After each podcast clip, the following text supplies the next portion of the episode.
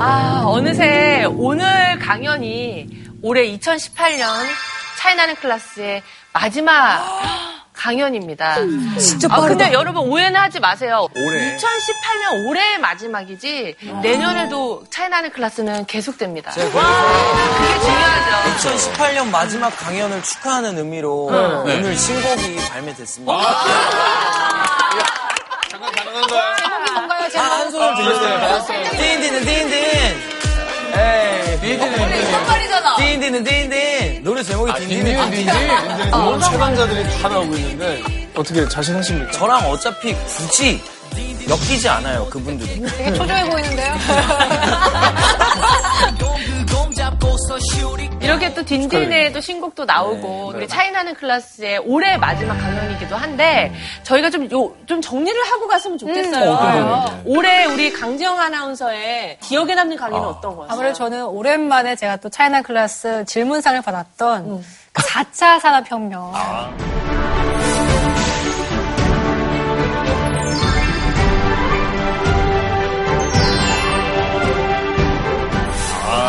철저히 본인 위. 아니 자기주지 뭐. 아, 상진 씨는 저도 이제 개인적으로 질문상을 보고와 카키가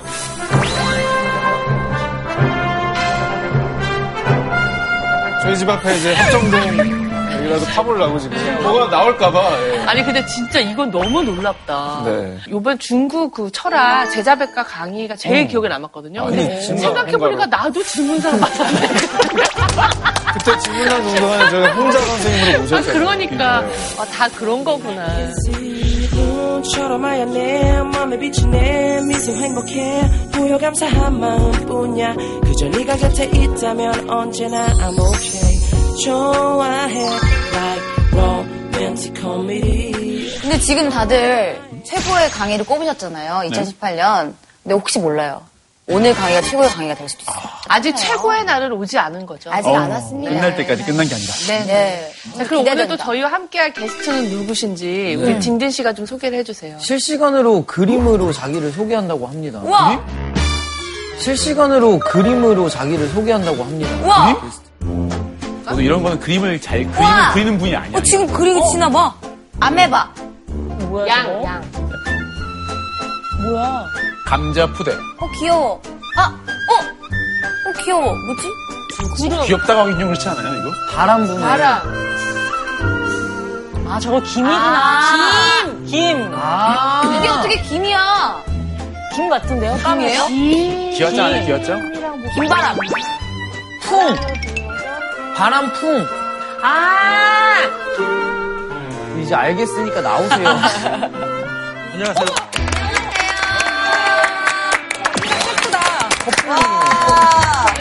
어, 안녕하세요. 와. 네. 어, 웹툰 작가, 요리 애호가 김풍입니다.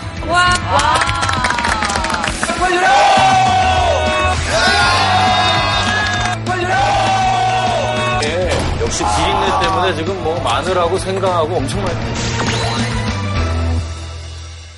아니, 김풍 씨가 또 요리하시는 분인 건 알았는데, 이렇게 그림도 잘 그리시네요. 형, 아, 누나. 웹툰 작가예요, 아, 원래. 예, 예. 하는 거고. 열심히 하는 거네. 네. 그렇게들 많이 알고 계시죠? 네. 아니, 좀 무슨, 뭐, 만화 영감 없는다고 뭐, 여행 가셔가지고, 음식 뭐- 사진만 계속 올리셔가지고, 이제는 아 그냥 이 형이 전향했구나라는 생각을 제가 했거든요. 아니, 사실 좀 그런 것 같아요. 이게 뭔가 좀 어, 생각난다 싶으면은 자다가 일어나가지고서는 그거를 확인해보고, 만들어보고, 아, 이런 질감의 맛이 나는구나까지는 확인한 다음에 잠을 자요. 자다 일어나서 웹툰을 그려야 되는 거 아니에요? 어, 꿈에서 본 거예요? 그거는 이제 아, 내일 해야지.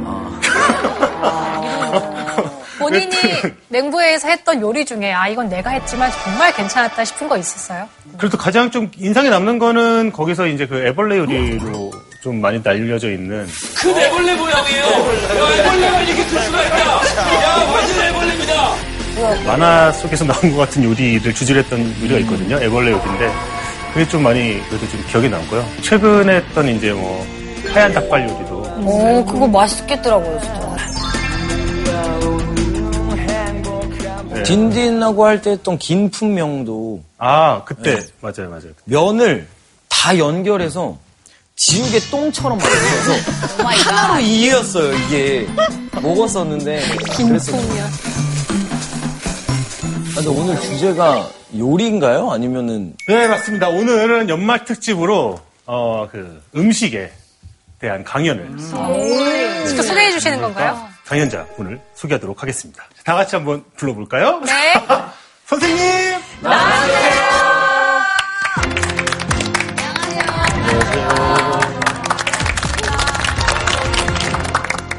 주 처음에 봤을 땐 약간 중식 쪽이었는데 지금 약간 그 안경이라던가 약간 헤어스타일 이런 느낌으로 봤을 때 약간 좀 Italian 쪽으로 가는 French 쪽이요. 어, 그래요? 저는 약간 오마카세 되게 잘하실 것 같아요. 미슐랭 약간. 다양한 음식이 보이네요.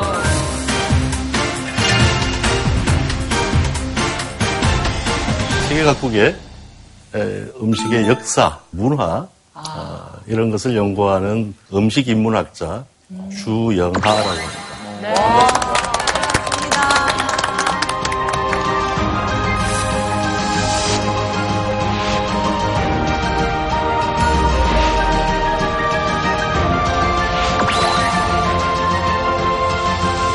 음식 인문학이라는 용어를 처음 들어본 것 같아요. 정확히는 어떤 분야, 어떤 이야기를 다루는 건지 궁금합니다. 쉽게 생각하면 음식 플러스 인문학이잖아요.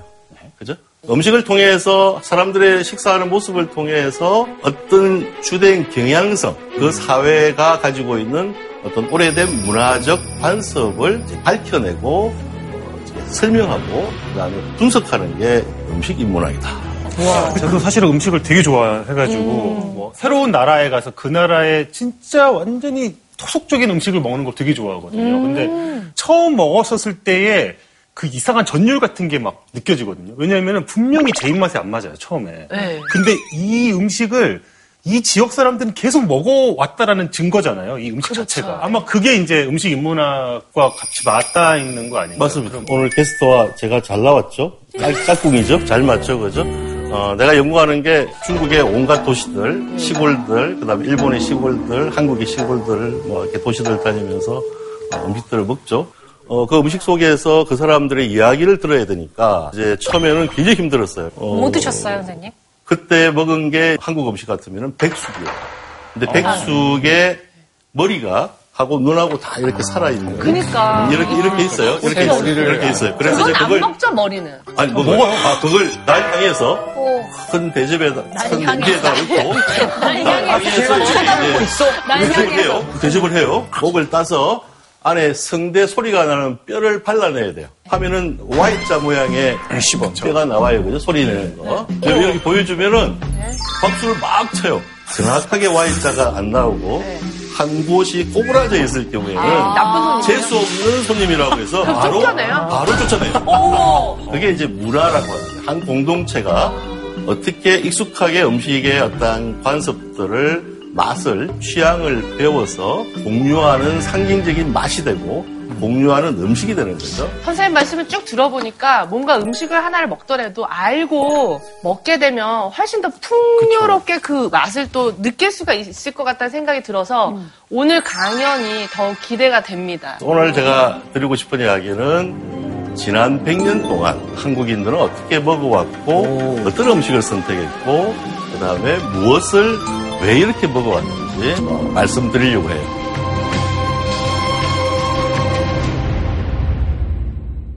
근데 한국의 역사가 이렇게 긴데 이걸 100년으로 한정하신 이유가 궁금합니다. 많은 사람들이 우리가 지금 한국 음식을 뭐 전통 음식 네. 즐겨 먹잖아요, 그죠? 근데 사실은 우리가 지금 즐겨 먹고 있는 한국 음식이라고 하는 것들은 대부분 지난 100여 년 전부터 만들어진 거예요.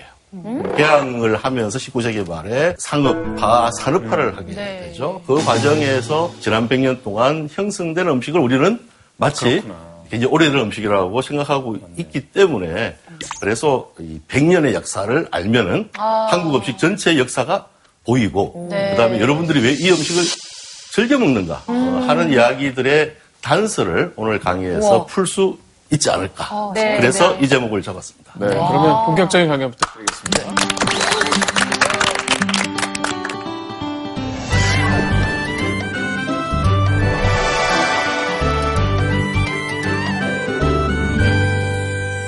먼저 백년사를 정리하려면 이제 개항기부터 이야기를 해야 되는데 조선 후기 사람들은 어떻게 무엇을 어떻게 먹었는가에 대해서 좀 공부를 해보고 그 다음에 이제 본격적으로 들어가는 걸로 어, 이 강의를 시작하겠습니다. 네. 네.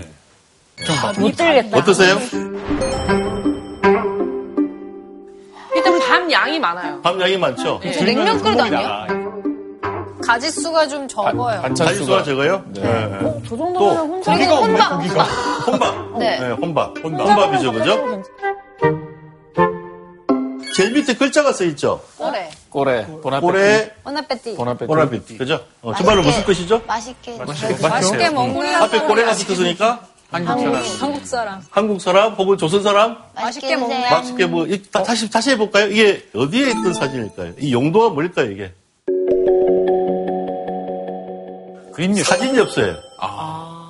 프랑스 파리에서 나온 사진 엽서예요. 뒤에는 뒷면은 사연을 적을 수 있고. 어, 주소 발신자 주소를 적을 수 있는 거예요.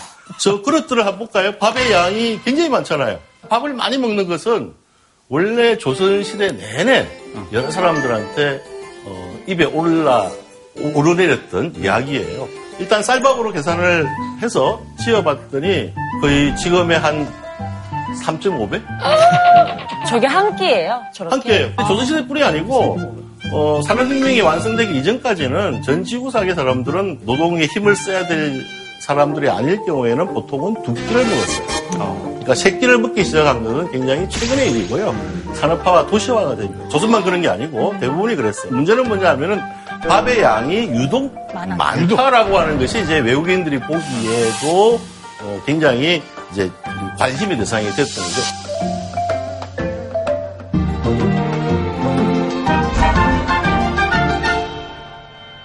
성호 이익 선생, 지금의 안산에서 어, 살았던 어, 성리학자인데 이분이 성호사지라는 책에서 이렇게 이야기합니다. 우리나라 사람들이 다시 많이 먹는 것에 힘쓰는 데는 어떻습니다. 많이 먹는 것의 핵심은 뭐냐면은 국물로 지은 밥이에요. 우리 남해안이나 서해안에도 외국인들이 이렇게 배가 잘 모아서 오면은 조선 사람들은 반드시 어, 잘 먹이고 잘 챙겨서 고향으로 돌려줬어요. 조선에 와서 어, 밥 먹는 것을 보니까 큰 밥그릇에 새로 된 숟가락으로 밥만 먹더라. 그래서 우리는 밥을 너무 많이 먹어.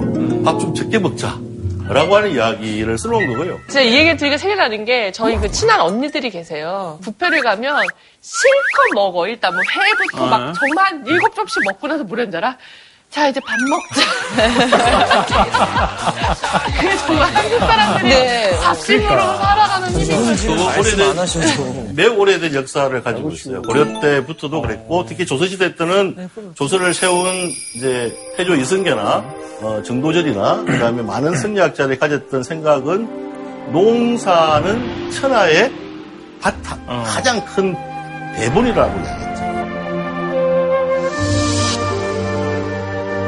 백성이 굳게 하면은 덕치를 못해서 성왕이 안 되니까 그래서 왕은 농사에 아주 안정된 곡물 생산을 해야 된다라고 믿었고요.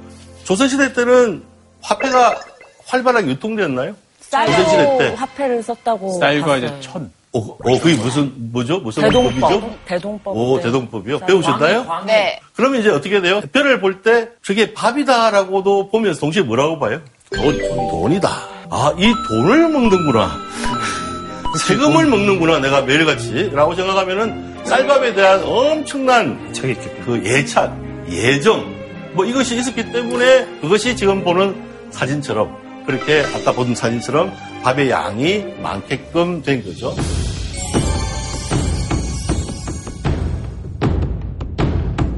조선시대에 사용했던 이제 그릇인데요.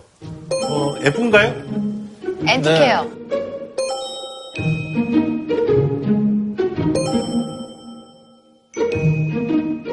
이걸 막사기라고 불러요.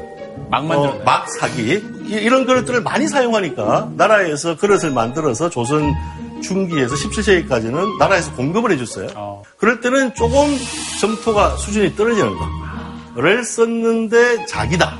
그래서 막 사기다라고 부르는데 그렇다고 거 해서 쉽게 봐요. 깨지는 건 아니에요. 어, 김홍도가 그랬을 걸로 여기저는 점심 농부들이 일하고서 이제 먹는 점심 식사에 사용하는 거예요. 반찬을 가지고 젓가락을 사용하는 사람은 저 왼쪽에 아마도 이제 여기에 가장 급수가 높은 1인자겠죠, 그죠? 어, 그리고 나머지 사람들은 주로 이게 큰 밥그릇, 그죠? 밥그릇 하나밖에 안 보이죠? 거식이 반찬이 아니에요. 별로 없잖아요, 그죠? 근데 밥그릇 하나하나가 진짜 크네요. 크죠, 그죠? 아까 봤던 그 밥통이네. 만큼 900cc가 들어가는 큰 밥그릇이죠, 그죠? 농민들은 상도 없이 네. 어, 그냥 그냥 벌판에서 먹고 상이 없는 경우가 굉장히 많았어요, 대부분. 도시락 이렇게 같은 상을 갖출 수 있는 건 굉장히 어려웠어요. 자, 양반들은 어, 저 우리 집에 있는데. 녹그릇을 좋아했어요.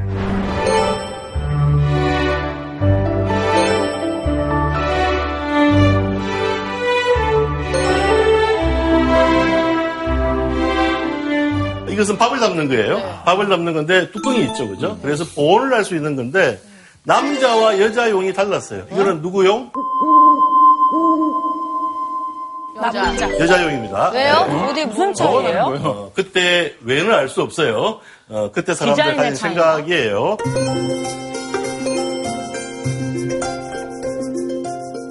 제가 제사를 시집간 첫 해에 물려받았어요. 네.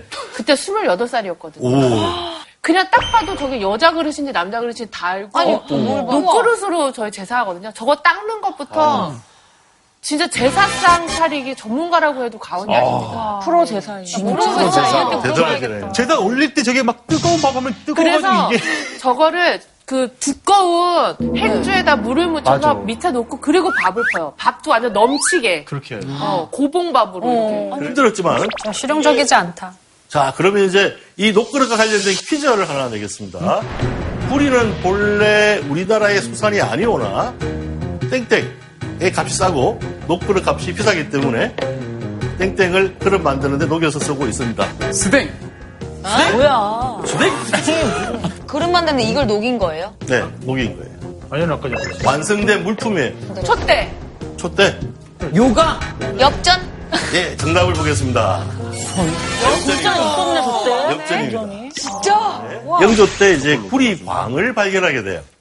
원래 고려 때도 구리광이 한경도 일대에 많았는데 고려 때는 불교를 믿었잖아요. 불교에 쓰이는 불구의 재료는 다 녹그릇이죠. 청동기로 만든 구리를 만든 거죠. 조선 초대면은 한경도에 있었던 구리광이 구리가 없어요. 그러니까 폐광이 됐어요. 그래서 일본에서 수입하게 됐어요, 구리를. 그러다가 이제 한경도에 구리광을 발견하게 된 거예요. 오, 일본에서 수입하다가 이게 이제 구리광이 많아진 거예요. 신났겠다. 그래서 영조 임금은 화폐 경제가 뭐좀 활성화되기를 원해서 엽전을 많이 만들었죠. 그래서 엽전을 유통해라 했는데 엽전을 녹였어. 지금 같으면 동전을 녹였어. 어. 지금도 그릇을 10원짜리, 10원짜리보다 그 안에 금속의 가치가 더 높다고 네. 하더라고요. 그러면 이제 맞아요. 어떻게 돼요? 만드는데 돈더 불법이잖아. 나라에 법을 어기잖아요. 음. 그럼에도 불구하고 바람고 하지 않고 엽전보다는 녹버럭이 조- 더 좋아. 이렇게 돼서 어, 19세기 초반 되면은 산골짜기에 사는 농민의 집에도 모두가 겨울에는 녹그릇, 녹그릇을 사용했다. 이렇게 이야기할 정도로 녹그릇의 시대가 이제 19세기에 열리게 된 거죠. 어, 세 번째 특징은 이제 소반이에요. 아까 본 거. 아, 짜.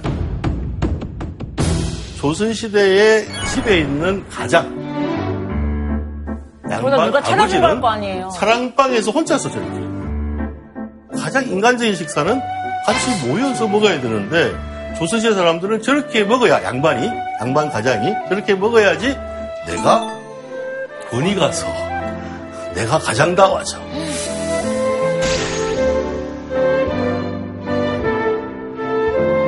그 이유를 찾아보면 이거예요.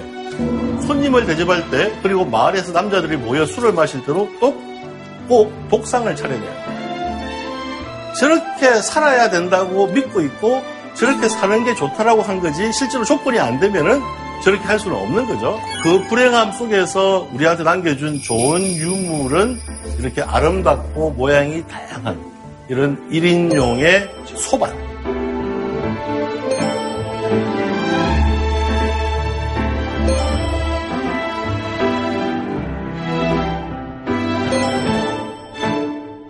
그래서 저렇게 소반에 놓고 자다가 이불을 켜주고 거기다가 자리에서. 소반 놓으면은 네네. 어, 식당이 되고 어, 이 양반도 그렇죠. 사랑방에 혼자 있으면서 어, 거기다가 밥을 차리면은 밥상이 되고. 근데 문제는 밥을 차려서 입안까지 올려면은 어떻게 해야 될까? 누군가가 들고. 가야 그렇죠. 와야 되잖아요. 자, 그래서 여러분들하고 이제 이야기를 해야 되죠. 예법에 따라서 소반을 어떻게 주방에서 반까지, 사랑방까지 가져갔을까? 일단 뒤로 가는 거 만약에 뒤로 가는 거. 그러니까 뒤로 들어가지 않을까요? 그게 난더 등을. 등을 안 보이는 거? 어, 나온대요. 자, 이걸 한번 스스로, 스스로 조선시대 사람이 됐다라고 생각하고 한번 해보실 분손 한번 들어볼까요? 게스트 먼저 자, 자. 자, 키스부터 먼저 할까요? 자. 이렇게. 풍아, 음식을 들어와라. 뭐라고? 내려오라. 자, 음식을. 그럼 이제 방향도 중요해요. 어, 어느 게, 어느 쪽으로 가야 될지. 요건 아닐 것 같아요. 왜냐면 이거는 먹는 사람의 그거니까 반대로 들어가. 아, 응, 응, 반대로. 음식을. 내오너라. 그렇게 들고. 아, 근데 이 손을 위에 올리면 안 될 것 같고, 밑으로. 어, 밑으로. 왠지 이래야 될것 어, 같고. 어, 어. 아닌가? 들어서. 자, 않나요? 음식을 내오너라. 그리고서는 뒤로. 뒤로? 뒤로? 오, 마이크 잭슨이야 뭐야? 그러니까 부엌이 옛날, 옛날 부엌은 한참 올라, 아? 한편은 또 올라와야 돼요. 아, 알겠습니다. 자, 올라와서 마지막에 올라가고, 도둑놈 같은데? 얼굴이가? 아, 그리고 여기서 이제 사랑방이라고 칩시다, 여기가. 사랑방. 사랑방 문을 어떻게 해요? 누가 열어요? 아, 그러니까 이제 열어야 돼. 다시 열어요? 들어가야 자동 문? 돼. 아니, 뒷발, 뒷발. 뒷발로. 열어주는 사람이 있지 않을까? 네, 이렇게 넣고, 넣고. 이렇게 딱 열고, 이렇게 딱 열고, 뒤돌아서. 음식이 엉덩이 안 보여. 어디 밥을 먹는데 엉덩이를 들이미느냐? 어쨌든, 아, 이- 이렇게 했던 것 같은데, 이렇게 하고 뒤로 넘어서. 이렇게 하고, 이렇게. 아, 중독이세요? 형이야, 이거 완전. 이렇게 해서, 이렇게 않았어요? 너무 어렵게 준다 밥을. 이거와 다른 방식으로 어, 해- 해보실 분. 여기가 부엌이다. 그 다음에 여기가 사랑방이다. 자, 영화에서 봤는데, 사월이가 식사 왔습니다요 하면서, 여기서 이렇게 든 다음에, 이러고 가. 이러고 가요. 아, 거기는. 이렇게 고개를 숙이고 들어가요. 좋아하네? 이렇게 숙이고 얼마나 들어갔는데, 떨어지겠다. 사월이 왔습니다요 하면은, 들어오너라 하면은, 예 하고 열어요 문을. 그 다음에 다시 이렇게 들고 고개를 숙이고 가요. 그 다음에 이렇게 해놓고 이렇게 기다려요 무릎을 꿇고 어, 어. 식사하실 어, 때까지. 예, 예, 예. 그 다음에 사월이가 피토를 하면서 쓰러지죠. 그럼 이렇게 이, 이, 이병헌이 이병을 하고 싶었던 거예요. 어제 봤어요. 그럴듯하다. 근데 두 사람의 가장 큰 공통점은 이제 방향, 들은 방향이 아, 밥하고. 국이 자실분 방향으로 가야 네네. 된다. 어, 라고 하는 거는 이제 두, 두, 두 분이 똑같아요. 그런데 이제 들고 나갈 때 응, 뒤로 가는 사람하고 앞으로 가는 사람, 머리를 숙이는 거죠. 이런 말이 있어요. 그안재미, 한자예요. 상을 들고 갈 때는 반드시 자세를 반듯하게 가지로. 아 까 누가 반듯했어요? 저요. 딘딘. 아니지. 이게 무슨 반드시야? 그나마 내가 반듯했어. 반듯하면 이렇게, 이렇게, 이렇게. 자체를 보고 다 이렇게 야, 어, 반듯해야지. 반듯하게 무겁죠, 가진. 후에 팔에 힘을 단단히 주어, 단단히 주어가지고 상을 높 찍히도록 여기까지. 상판을 이렇게 눈썹에 맞추어서 들고 가. 아니, 근데 저기가 괜찮아. 어, 이렇게. 아니, 잠깐만요. 지금 제가 이걸 들고, 요거를. 더 들어. 더, 더, 더 높게 들어야 돼. 아니, 왼손까지 해봐. 더더 높게. 위에. 더. 이렇게 어, 하죠? 어, 어, 이게 그렇지. 그렇지, 그렇지, 그렇지. 야, 이- 이렇게 한다고요? 어? 예, 예. 이러고 이동을 한다고요? 진짜네. 높이 들었긴 했네. 높이 들었죠, 그죠? 너무 얄미운데 이 밥상 이렇게 들고 하는데 저거 이렇게 책 그한 보고 있는 거 재미. 봐요. 밥상을 얼굴에다가 이렇게 내자 꽂아야지. 들었다가 내렸, 어, 머리 해야지 저걸. 지금 입장에서는 아주 문제 있는 이야기죠. 근데 저 때는 굉장히 저기 그런데 그때는 저것이 당연한 걸로 여겼던 시, 대니까 우리가 여기서 맞아. 아무리 비판을 해도 저 계산 사람들하고 이야기할 수는 없는 거고요. 선생님, 전 조선시대 하면은 혼자 이렇게 계속 밥을 먹고 있잖아요. 그렇죠. 그러면은 언제부터 함께 먹게 된 거예요? 자, 그걸 살펴볼까요? 일본인들도 원래 일본 에도 시대 때 아마 사극 보시면은 전체가 회식을 하면은 각자 앞에다가 조그만 개인상, 개인상이 나오는 게 일본도 그게 예법이에요. 그런데 나가사키라는 도시에는 임진왜란 이후에 외국인들을 다 몰아내지 않고 줄곧 차이나타운이 형성돼 있었어요. 그런데 일본인들이 보니까 중국인들은 저렇게 사각 테이블에 놓고서 여러 명이 둘러앉아서 먹고 있잖아요.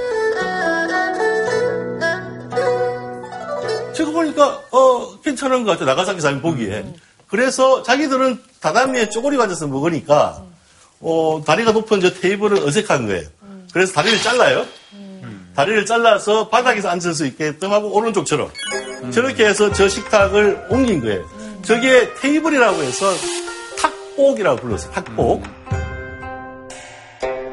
탁복이 이제 이른바 일본식 교자상이 됐고요. 교자상이라고 하는 것은 원래 조선시대부터 있던 명칭이에요.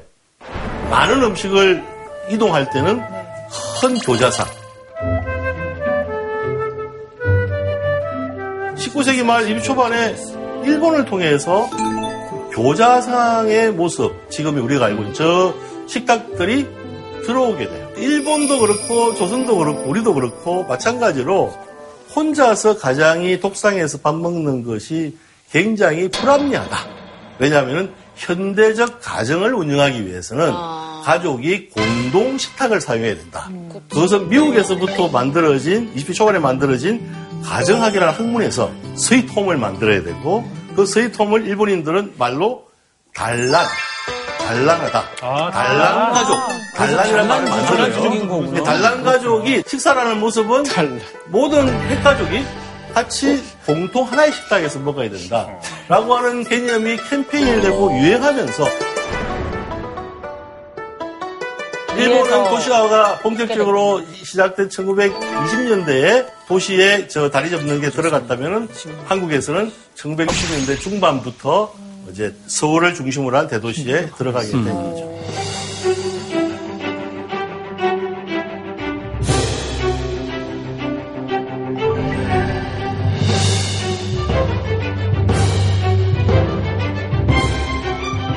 어, 이 그림은 1883년에 외교부, 당시에 외교부의 어, 사무실에서 열린 파티예요.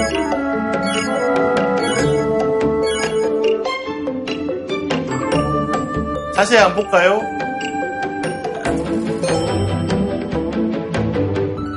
약간 스타일장도 있고, 그 다음에 나이프도 있고, 포크도 생선 있고. 아니에요? 그렇죠, 생선? 그렇죠. 어, 메뉴, 메뉴는 뭐예요? 보세요. 자, 무슨 요리일까요, 저거는? 그라탕.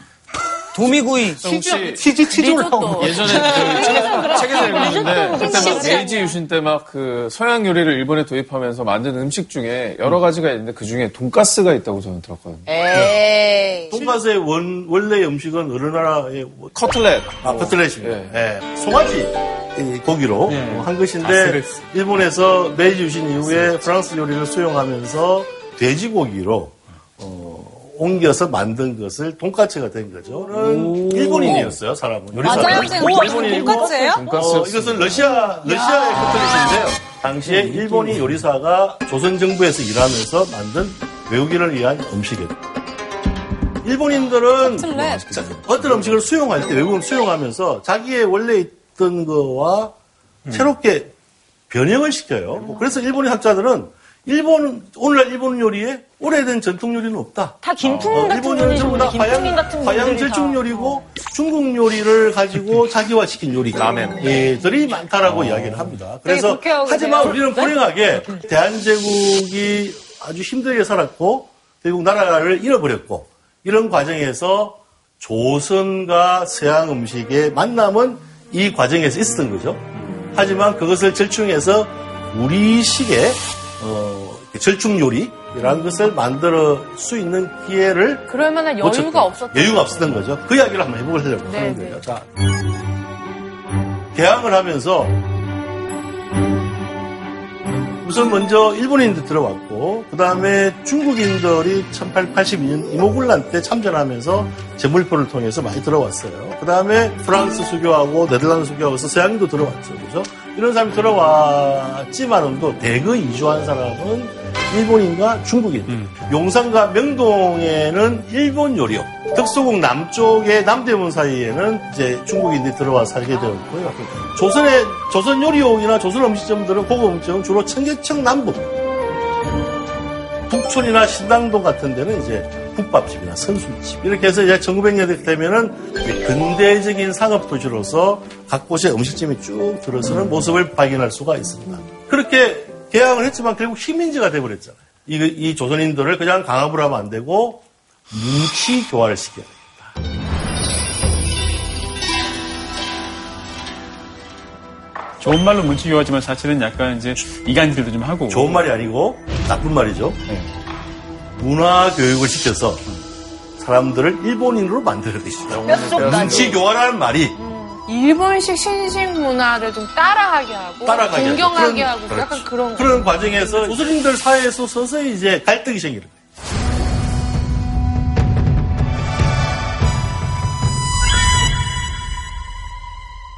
돈이 좀 많고 모든 보이 모든 글이 돼서 신식으로 사는 사람들은 카페라는 데 가.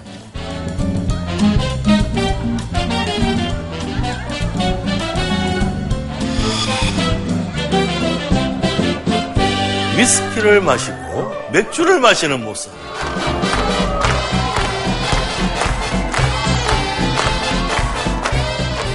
당시 카페에는 마담들이 있었어요. 마담들이 있었어요. 다방 같은 느낌. 다방 같은 카페에는 마담이 있었고 전직 기생 출신들이 이제 이 카페 마담이 되는 거죠. 1933년 1월 15일 날 이제 어, 신문에 실린 카툰이에요. 자세히 보면은 저 부인들이 부인들이 이렇게 뒤에 이렇게 숨기고 있어요. 뭐예요? 몽둥이에요. 남편들이 집에 안 들어오고 카페에 가서 마담에 빠져가지고 이 조선의 남편들을 잡아러 온 부인들 모습의 이 카툰이에요. 하지만 조선인들은 뭘 좋아해요? 지금도 여전히 국밥 먹어요. 국밥 먹어야죠.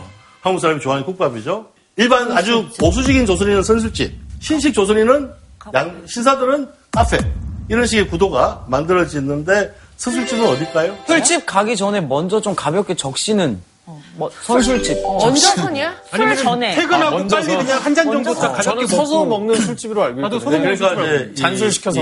본인들의 나이가 드러나는 거죠.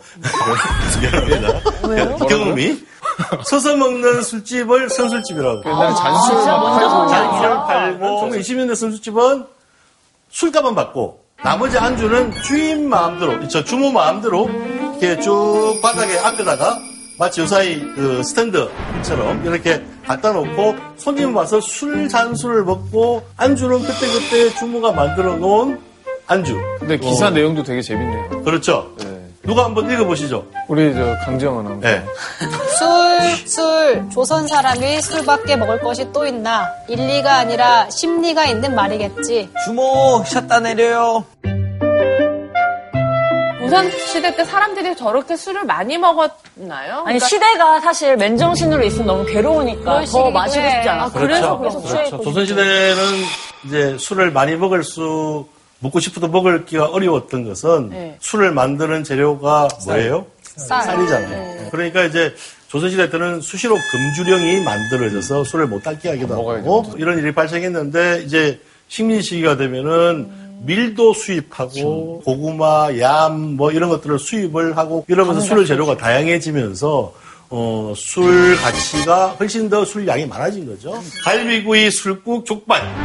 지금 우리가 먹고 있는 것들의 안주의 출발점. 갈비구이를 무료로 줘요? 그때는 갈비가 되게 흔하고 싼 음식이었나 봐요. 조선시대에는 내가 소를 가지고 있다고, 소 한 마리가 있다고 마음대로 잡으면 안 돼요.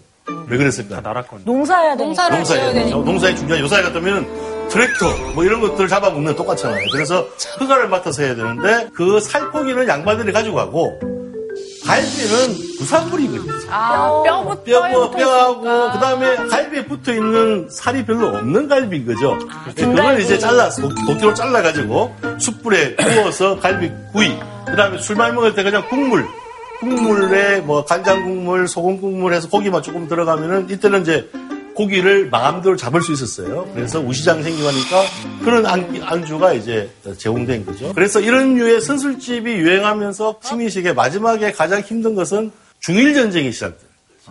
일본이 본격적으로 제국주의의 군사 어, 침탈을 하기 시작하면은 이제 가장 먼저 전쟁을 준비하면은 가장 먼저 준비한 게 물자죠.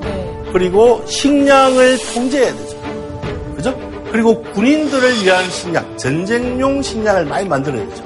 그래서 조선에 있는 물산들을 가지고 통조림을 만들고 지금의 경상남도 창원시 마산 이 일대에 대형 일본식 간장 공장을 만들고 그 다음에 제분 공장을 막 만들어요. 제분 공장 평양에서부터 만들다가 인천에 만들고 그 다음에 호남 제분도 만들고 그래요. 일제시대 때. 그것도 수입해서 제분화시켜서 다시 만주로 보내기 위해서. 그래서 전쟁의 고통이 우리 조선 사람들은 시작됐겠죠. 그래서 이제 먹을 것이 줄어들고 신사들하고 부인들이 좋아했던 어, 음료 중에 커피가 있는데 커피도 이제 수입이 안 돼. 일본이 이제 2차 세계대전 준비하면서 막 적대국이 생기니까 커피를 수입할 수가 없어. 그래서 커피 대신에 커피 맛을 내는 음료를 대용식을 만들어요.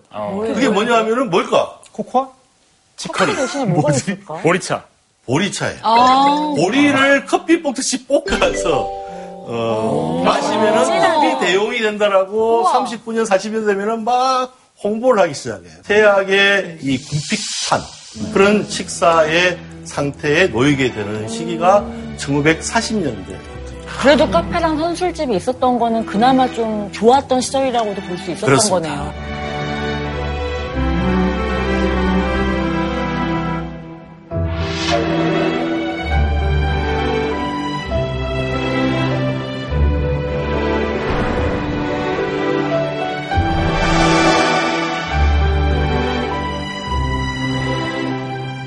어, 지금까지 이제 시- 식민지 시기 1930년에 40년, 이제 45년에 해방이 됐잖아요.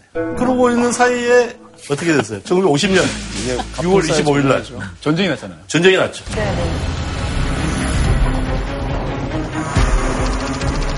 전쟁이 나면은 가장 중요한 게 돈이겠어요?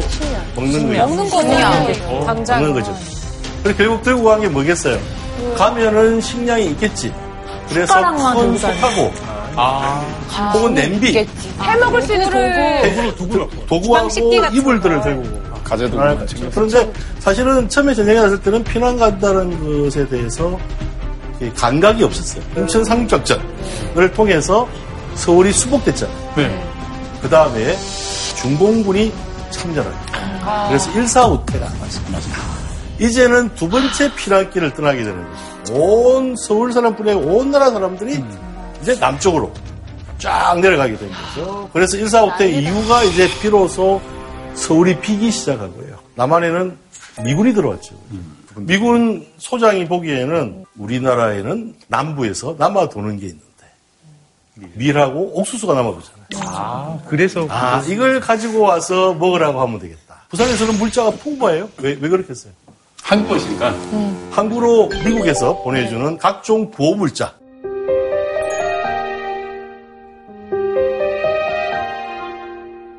거기에서 만들어진 가장 풍부한 게 밀. 아, 밀이 밀가루. 들어갔는데 문제는 재분을 못해요. 재분 공장이 다 하게 되고 다른 데 있어요. 어, 아, 선생님, 그럼 밀가루 공격이 밀, 그 곡식이 온 거예요? 밀곡식이 오죠. 미국에서 밀가루로 준 게 아니고 옥수수 덩어리하고 어, 나알하고 밀 자체를 준 거예요. 그래서 어떻게 하겠어요? 결국 일본의 제분 공장에 다시 주어서 일본에서 공짜로 안 주죠. 팔잖아요. 제분비를. 그걸 샀어요. 그래서 6.25 덕택에 일본은 돈을 많이 벌었 패전 후에 다시 경제적인 성장을 하게 되는데 그 중에 식품 산업이 이제 다시 일어나게 되는 거죠. 그런 과정을 거치면서 이제 전쟁이 끝난 상태에서 한국 정부가 가장 고민한 것은 혼분식 운동. 정부에서 나서서 혼분식 운동을 합니다. 자, 이걸 볼까요, 한번? 식생활 개선. 되게 서양 노래다. 절미 운동과 함께 생활 간소화 운동은 무엇보다 우리들의. 식생활 개선으로부터 이루어 나가야 할 것입니다. 같습니다. 요즘 정부에서 권하고 있는 아, 빵 절미 만드는 운동에 거, 만드는 의해서 방법이. 서울 시내 국민학교 멋있다. 여교사들은 방학 기간을 이용해서 식빵 아이고, 만들기를 배우고. 있습니다. 학생들에게 분식을 장려 계몽할 것이라고 어, 합니다. 되게 식빵만 하고. 혼식 분식 재밌다. 어, 뭐야? 와, 저게 뭐야? 밀가루. 쌀을 주식으로 하는 우리나라는 쌀리 외에도 보리, 콩, 밀 등 많은 농산물이 생산되고 있습니다. 그래서 홈으로 정부에서는 몇 해 전부터 식생활 개선이라는 슬로건을 내걸고 와, 영양가루와 면이다, 쌀에 면. 먹지 않은 밀가루나 콩, 보리쌀 등을 섞어 소면. 먹도록 장려해왔습니다. 그 너무 좋아. 밀가루로 만들어지는 국수나 라면, 라면 식빵의 아니에요? 경우를 보면 우리들의 구미에 맞도록 배려하는 라면인 것 같아. 이 저렇게 튀기는구나. 저래 튀기는 요즘 일반적으로 음식을 하는. 율이 많아진 것은 아. 국민들의 협조가 컸기 때문이라고 보겠습니다. 라면이다. 재밌어요?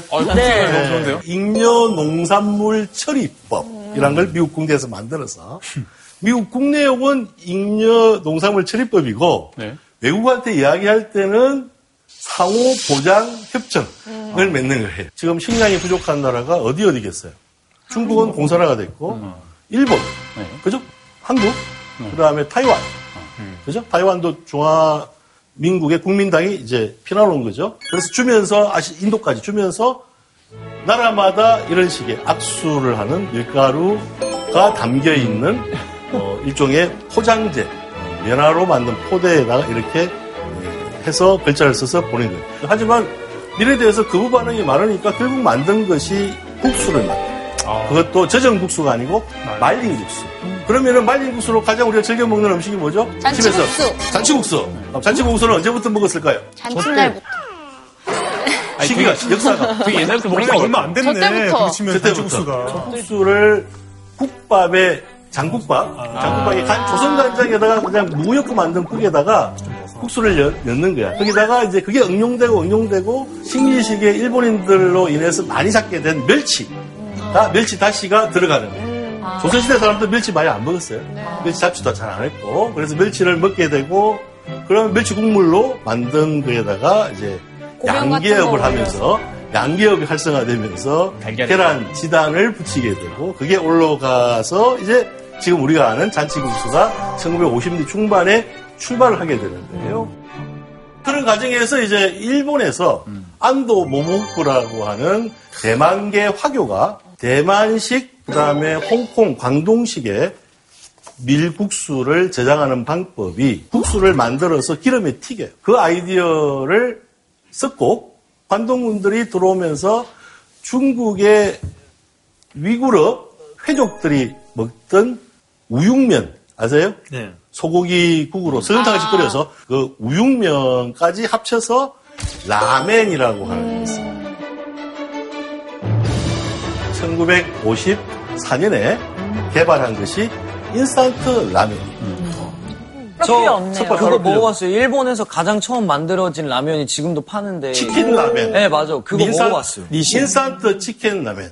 원래 인스턴트 라면은 유면처럼 반죽을 할 때 닭고기를 가지고 만든 소스를 반죽에다 쓸 거예요. 스, 스프가 별도로 없어요. 白身に優しくてほら白玉これでもうできたも同然じゃんレッツ白玉 그런데 안에 들어있자 우리 스프가 별도로 있잖아요. 네. 그건 뭐냐면은 이 일본의 인스턴트 라면이 생기기는 또 배경이 하나 더 있어요. 전쟁을 준비할 때 네.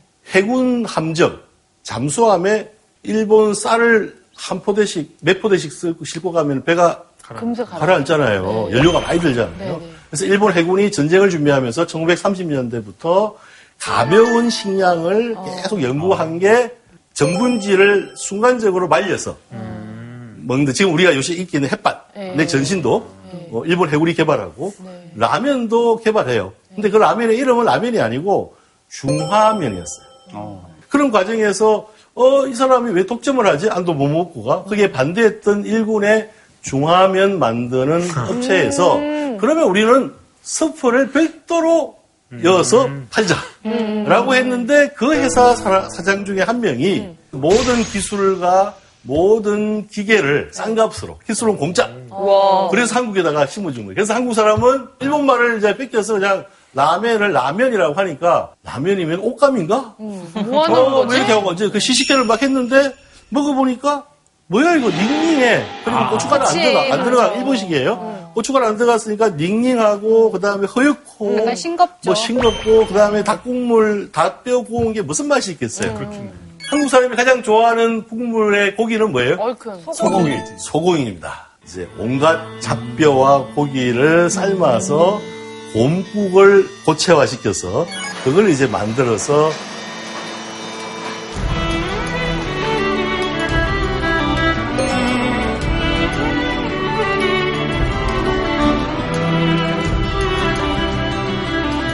기습으로 발매한 게 뭡니까? 소고기 라면. 소고기 라면. 이 소고기 라면이 들어서면서 한국 사람들은 이제 라면을 먹는 것이 야 소고기국을 먹는 거예요. 거기다 고춧가루가 들어가요. 고춧가루가 들어가서 이제 서피 한국형 스타일로 바뀌는 거죠. 그래서 그때 60년대 중반부터 60년대 말에 이 회사들이 굉장히 성장을 해요. 지금 우리가 알고 있는 각종 튀김 라면 종류가 많잖아요. 예. 그 라면의 개발은 사실은 70년 다된 거예요. 온갖 게 개발이 다 돼요. 그것이 엄청나게 이제 이 인기를 끌면서 1970년대 중반부터는 국민 식품. 사실 라면의 길을 가게 되는 거죠.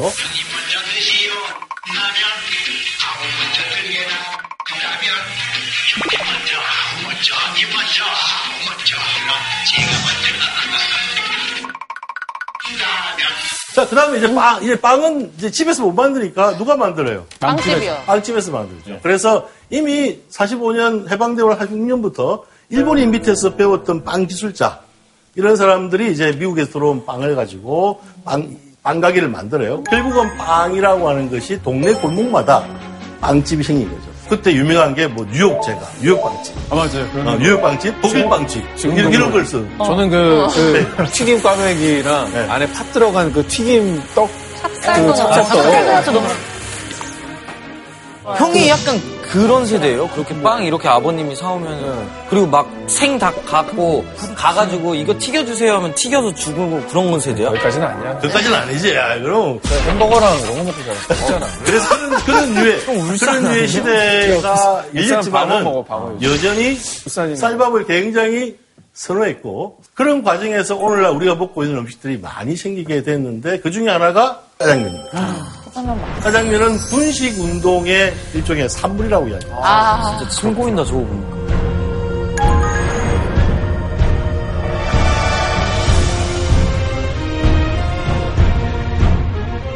짜장면의 원래 원래 음식은 어, 고, 고향이 어디예요? 짜장면? 중국이라고 하고. 음, 베이징 표준말로 하면 짜장면. 짜장면. 짜장면. 음, 짜. 짜장면이에요. 1880년 이모군란 때 제물포로 들어온 화교들은 대부분이 산동에 들어온 노동자. 그 다음에 채소 농사를 산동 농민들은 잘 지어요. 배추, 파 농사를 잘 지어요. 하지만 문제는 베이징에 가면은 산동 가면은 이런 짜장면은 없어요. 어, 어쩌다 근데 이렇게 달라졌을지 달라졌죠, 궁금해요. 그죠? 달라졌죠, 달라졌죠. 왼쪽에 있는 건 중국식 짜장면인데 100년 만에 복구가 돼요.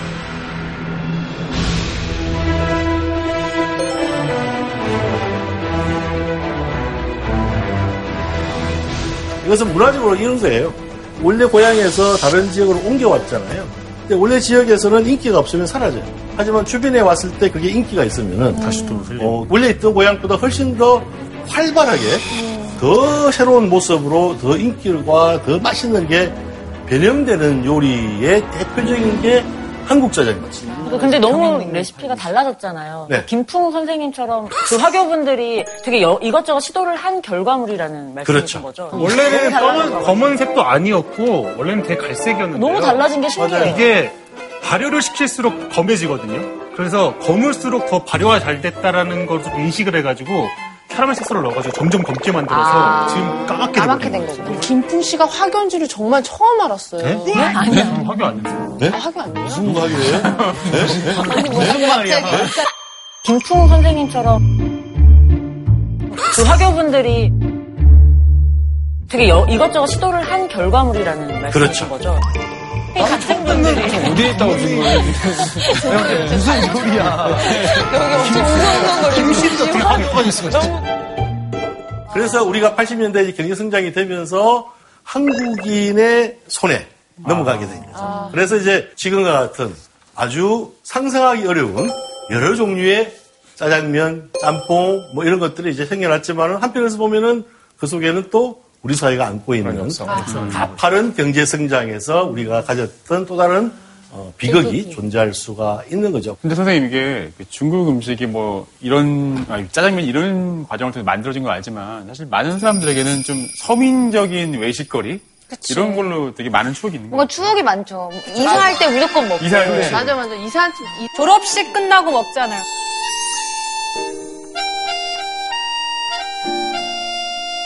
졸업식인데 저는 맞아. 제가 취직을 한 다음에 가족들이 다 같이 식사를 할 때 처음으로 제가 이제 그 되게 큰 자리에서 음식을 샀던 게 중국집이었어요. 아, 네. 저는 짜장면 때문에 운 적이 많아서. 네. 어머님은 짜장면이 싫다고 하셨어. 어머님은 짜장면이 싫다고 하셨어. 친구 아는 친구네 집에서 짜장면을 시켰는데 네. 그때 이 랩이 씌워져 있는 있으면 이렇게 흔들어서 섞을 수 있다고 저한테 알려준 거예요. 근데 그날 너무 배가 고팠단 말이야. 그래서 이제 이 친구가 흔드는 걸 보고 저도 하나가 이게 뜯어져서 내 옷에 다 튀어온 거예요. 먹지도 못하고. 근데 초등학교 2학년이니까 그게 너무 부끄러운 거예요. 그래서 울면서 집에 가가지고 그걸 씻으면서 짜장면을 시켰어. 너무 울면 울면 짜장면 근데 그거를 또 아, 맞아요. 한참 이거 유행이었지. 반대 방향을 돌리면서 네. 있잖아요. 나라에 슬픔. 그래서 이제 이 경제 성장기로 이제 오늘 강의의 마지막 대미에 이제 이야기를 해볼게요.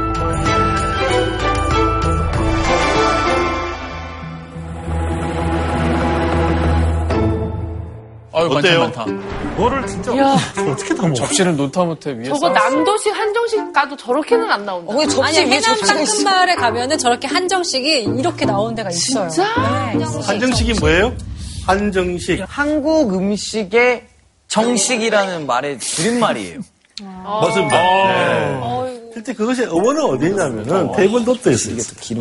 네, 프랑스의 정해진 메뉴로 나오는 음식을 아, 코스로 나오는 어, 코스로 나오는 정해진 요리로 나오는 뭐 테이블 도트란 말에서 일본 사람들이 이제 어, 19세기 20대 초반에 그것을 일본 말로 바꾸면 뭘까? 그래서 정식 쓰다가 이제 해방이 되고 그래 우리도 정식을 팔아야지. 그걸 뭐라고 할까?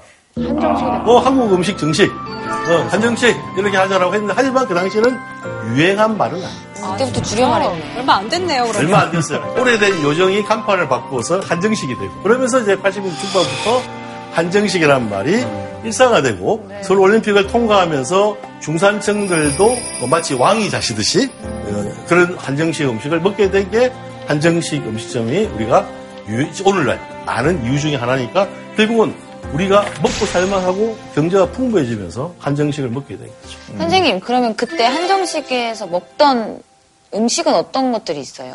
거기에 올라가는 요리 중에 가장 처음에 좋았던 것은 신설로하고 갈비찜. 갈비찜. 이제 갈비구이의 싼값의 갈비구이가 이제 갈비찜의 자리로 오면서 고급 요리죠. 어, 고급 요리로 바뀌게 되고 붕어도 올라오고 가자미가 많이 올라오고 각종 나물, 각종 고기, 닭고기부터 온갖 게 다 나와 서 바지락 무침. 실제로는 구절판, 잡채, 그다음에 뭐 이런 것들도 대부분 60년대에 요정에서 이제 자리 잡은 어, 한국의 음식이다라고 할 수가 있겠죠. 갈비에 대한 이야기를 좀 해야 되는데요.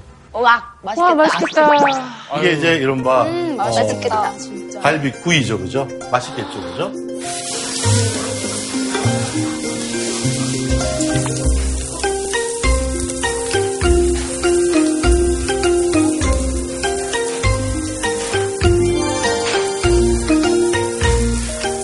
어, 갈비구이가 유행하는 것은 우시장의 유행, 그 다음에 어, 사실은 뭐 수원갈비 유명하죠. 유명하죠. 어, 도끼로 토막을 도끼로 토막을 내서 네. 이제 또 바로로 안 자르고 어, 이- 요 통째로 해가지고 하는 그 방식인데 이불 펴듯이 펴잖아요. 그렇죠. 아, 그 통째로 하는 방식인데 또 양쪽을 잘랐어요. 양날개, 양쪽 갈비. 그러니까 통, 한 통이 아니고 그걸 잘라서 양쪽으로. 그렇게 갈비구이가 진화를 하기 시작. 네, 갈비구이가 저 때는 그럼 얼, 얼마 정도 했어요, 가격이? 어, 그러게. 어, 식민지 시기에는 어, 국밥이 한 그릇에 15전 했는데 전이에요, 전? 전. 그럼 갈비를 얼마 했겠어요? 한 30전 해야 되는 거예요. 3전. 국밥이 15전이면은 5전? 그게 한 고기인데. 10전? 아, 아니야. 7전 8기니까 7전.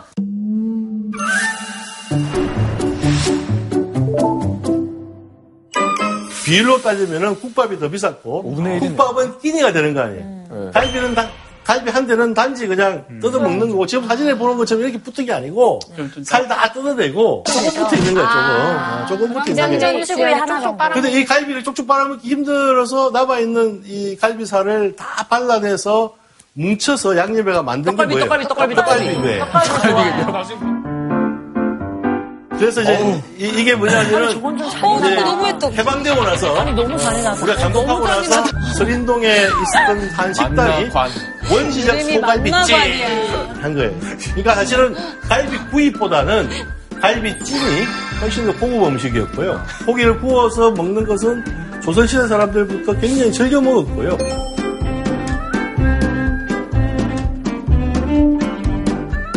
그것이 이제 꽃을 피우는 시기는 1980년대 들어와서 서울 강남에서부터 1980년대 우리가 경제성장의 상징은 집집마다 성경차를 가지고 있거든요. 그죠? 일요일 날 교회 어, 가족들 데리고 교회 가잖아요. 교회 가서 뭘 먹죠? LA 갈비. 소고기.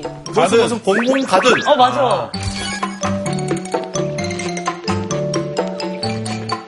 아니 근데 그렇게 서민들이 맛있겠어요? 즐겨 먹었던 갈비 갈비찜이 왜 이렇게 금갈비가 돼갖고 요즘에 무슨 땡땡 가든 같은 데 가면은 막 고기 한 대에 진짜 너무 비싸서 막 벌벌. 떨면서 구워 먹어요. 그렇죠, 그죠? 실제적으로 가난한 사회에서는 특정하게 고급스러운 가치가 있는 식재료는 특정한 계층만 소비해요.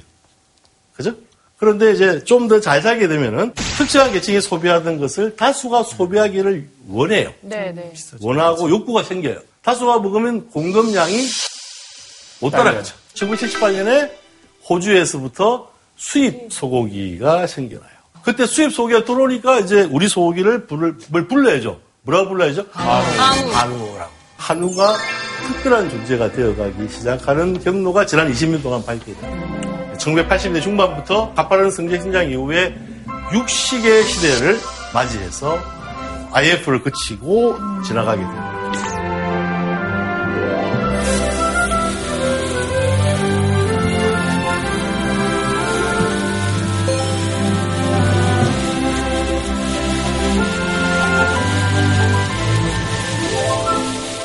어, 한국 음식 중에서 여러분 최근에 가장 좋아하는 음식들은 어떤 게 있는가 말해줄 수 있을까요? 저는 추어탕 진짜 좋아해요.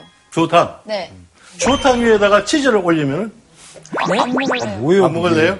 이상하죠? 추어탕에 치즈는 좀 아까 저는 김치찌개 끓이면 간혹 토마토를 예. 마지막에 올립니다. 예, 그러면 굉장히 맛있어요. 맛있어요. 여러 가지 여러 가지 성능도 그렇고 맛도 그거 좋아지고 지금 추어탕에 치즈는 그거랑 너무 다른데요. 치즈가 막. 도리뱅뱅이에다가 치즈 도리뱅뱅. 땡땡이가 뭐예요? 조림에 이게 조그만한 빙어 이렇게 빙어를 이제 올려가지고? 철판에 구워진 거. 어, 사업은 선생님 안 하시는 게 나아요. 제가 좋아하는 음식은 뭐냐면 제 되게 보수적인가 봐요 입맛이. 그래서 뭘까? 퓨전을 정말 싫어해요. 그 추어탕이면 추어탕이고 치즈면 치즈지 그걸 왜 섞지? 막 저- 정말 그런 음식을 못 먹겠고 저안 섞. 그리고 워낙에 정말 토속적이라서 김치찌개, 김치, 된장 그냥 그 음식들이 먹어도 먹어도 질리지 않는 것 같고 언니 들어간 거 좋아하잖아요. 어? 김치찌개. 너하지 않니? 아니, 아니. 그냥 김치찌개랑 세트 짝꿍 아니야? 그것은 김치찌개의 원래 모습은 아니죠. 거기까지는 봐주세요, 선생님. 팬 김치찌개까지 그러니까, 봐주십시오.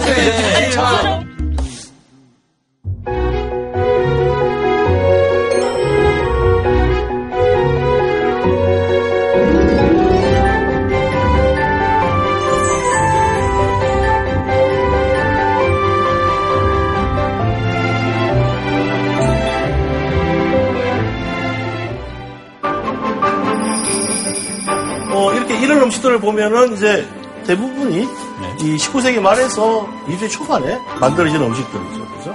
이런 음식들이 출발이 해안기에 있다. 이제 21세기에 한국 음식이 막 퍼져나가게 된 건 언제예요? 2002년 서울 한일 월드컵 때 사실은 하- 한국 음식이 외국에 나가고 한국인들의 굉장히 많은 다수가 그 시기를 앞두고서 해외에 나가서 살고 어학연수를 가고 활동한 시기예요. 그러고서 거기서 외국과의 접촉을 한 시기죠. 그래서 제가 하고 싶은 이야기는 21세기는 이제 한식의 혼종 시대. 좋고 좋고 좋은 장점들을 모아서 다시 우리화하는 그런 과정의 시대에 와 있다는 거죠. 왜냐하면 오늘 배웠듯이 매우 오래된 한식 같은데 사실 따지고 봤더니 혼종에 성공한 거죠. 조금 조금 혼종을 한 거죠. 이제는 우리가 중심이 되어서 장점들을 수용해서 우리가 그걸 즐길 수 있는 시대가 되어야지 이제는 한국 음식 사람들이 먹는 음식이 다시 밖에 나가서 인기가 있는 거고 또 외국 음식을 수용해서 우리화시키는 그런 과정들이 필요한 시대. 그런데 그것을 뭐 내가 먹는 거하고 너 먹는 거하고 맛이 틀려. 틀리라는 말은 문화적인 배려가 있는 게 아니고 내가 정답이고 너는 잘못된 거야. 라고 생각하면 안 되죠. 그래서 한국에 들어와 있는 외국분들의 먹는 음식에 대한 이해도 필요하다. 그래서 21세기는 한식의 혼종시대라고 저는 여러분들한테 제안하고 그렇게 생각하면 좋겠다. 그런 말씀입니다. 냉장고를 부탁해서 지금 4년째 되고 있는데요. 처음에 한 2년, 3년 때까지는 냉장고를 부탁해서 지금 4년째 되고 있는데요. 처음에 한 2년, 3년 때까지는 각자 셰프님들이 자신의 이제 그 전문 요리들만 했어요. 음. 그걸로도 충분히 이제 했었는데 어느 순간 되니까 이걸로만은 안 되는 거예요. 이게 경쟁이. 그러니까 이은복 사부님도 막 베샤멜 소스를 만들고 생킴 형도 막 고추기름 내고 있고 이렇게 되더라고요. 근데 훨씬 더 맛있어지더라고요. 그래서 더 좋아하게 되고 다양해지고. 그러니까 문화의 다양성이라는 면에서는 중요한데요. 하지만 그렇다고 해서 다 혼종하자 이건 아니에요. 그렇게 서로 소통하는 식탁을 만들어내서 음식이 식사가 서로를 이해하는 창이 되었으면 좋겠다. 오늘 강의에 제가 드리고 싶은 말씀은 이것입니다. 감사합니다.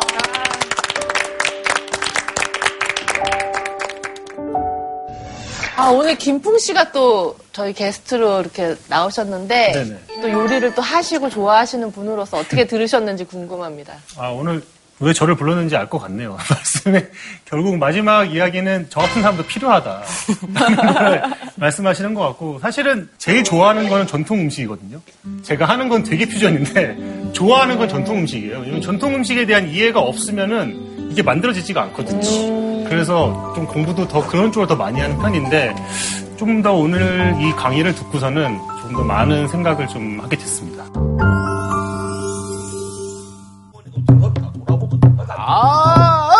커다란 호랑이가 어허무르 나타나서 빌고 또 빌었는디. 그치, 그치. 끝까지 들어봐야지 하는 거지. 말씀해 주세요. 네, 교수님. 옛날 이야기 공부한 신동훈이라고 합니다. 얘들아, 엄마 왔다 문 열어. 아니요, 엄마 아닌 것 같아. 호랑이잖아. 아, 너무 소름 끼쳐. 누군가가 목욕하는 걸 몰래서 보고 그 옷을 훔치고 그 사람을 협박해서 애까지 낳게 하고 진짜 정말 상스러운 놈이에요. 애들한테 많이 유치한 거 아닌가 생각을 하는데 진짜 사람을 족발 만들었다. 너무 잔인해. 사이코패스 아니에요? 선생님 너무 충격적이지 않아요? 아니, 잘한 나이가 들으면 멀어지잖아요. 이야기 하나하나 이제 그 따라가면서 그 속이야기, 숨어있는 이야기 같이 한번 어, 찾아가 볼게요. 자, 선생님 질문상을 주셔야 되는데. 그런가 봐. 와, 이거? 밀가루 한 포대? 뭐지? 젓가락? 가, 갈비 자르는 가위인가? 공진당 아니야? 질문사. 금수저? 녹, 녹두로, 노스로 만든. 대박! 수저? 수저입니다. 대박! 유기 방자. 진짜 나 밥 진짜 잘 방자, 먹는데. 유, 방자 유기. 혼자 사는 분보다 결혼한 기혼자 위주로 좀 약간 기혼자 위주로. 아니, 혼자 빨리 먹자고 먹어보지 않았어. 아니,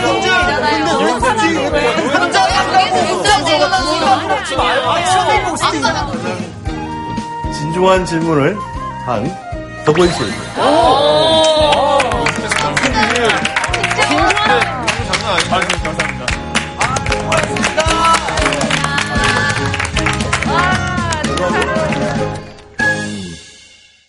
JTBC